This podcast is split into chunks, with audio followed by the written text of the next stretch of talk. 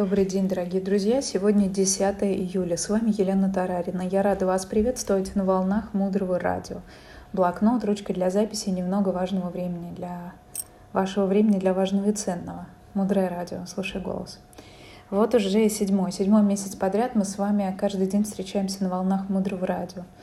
И все это ради того, чтобы здесь, под Киевом, появилось пространство, образовательный международный ретритный центр – Наланда. Место, куда может человек из любой точки мира приехать для того, чтобы ощутить и почувствовать себя, вернуться к себе, не сбиться с пути.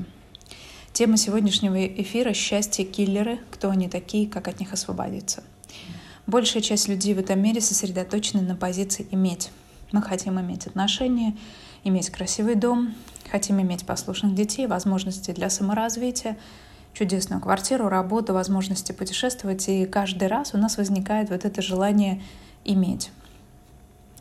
И каждый раз, когда оно у нас возникает, наш фокус ускользает с главного, который называется «быть».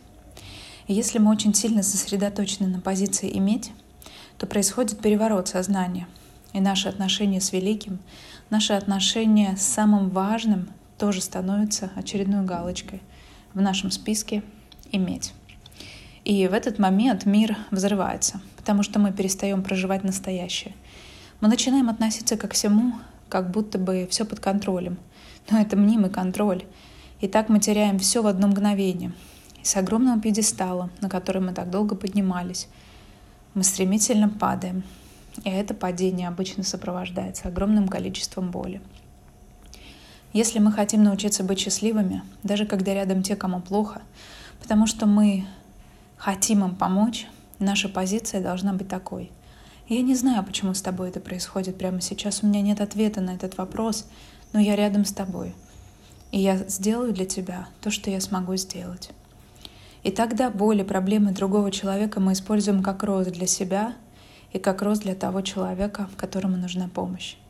Человек, глядя на нас, понимает, как вести себя рядом с тем, кому плохо. И через некоторое время он будет на вашем месте, рядом с другим человеком. И он уже будет знать, как себя вести. Следующий киллер счастья называется остановка или неправильное понимание слова смирение. Многие люди считают, что смириться значит опустить руки, сложить лапки, сдаться. И нам с вами нужно понять, что смирение обозначает принять ситуацию и принести плод – использовать эту ситуацию для того, чтобы в этом вырасти и стать примером для других в этом моменте. Следующий киллер счастья. Мы забываем, кто мы на самом деле. Мы очень быстро от одного плохого слова, косого взгляда, от того, что нас не поблагодарили, от того, что нас кто-то покритиковал или осудил, мы очень быстро падаем вниз. И потом очень долго карабкаемся, чтобы стабилизироваться. Мы с вами рождены все с алмазом в сердце — но часто мы размениваем. Размениваем этот алмаз, бегая по жизни за какими-то кратковременными радостями. Мы постоянно меняем уважение к себе на какие-то мелкие сансарные радости. Так нельзя. Следующий киллер счастья — это когда мы требуем от других того, что мы сами в себе на должном уровне еще не развили. Подумайте сами. Как мама может требовать от ребенка послушания, если она не может себя, 35-летнюю барышню, заставить каждый день делать йогу, медитацию, молитву, свою другую практику. О каком послушании детей вообще может идти речь? Когда я хочу что-то потребовать, например, от своего партнера или от своего ребенка или от своей мамы, то я должна убедиться, что эти качества в достаточной мере взрослены внутри меня. Это супер важно. Потому что если я требую того, чего нет у меня, то даже если этот человек даст мне и вырастет, взрастит в себе эти качества, я их просто не замечу.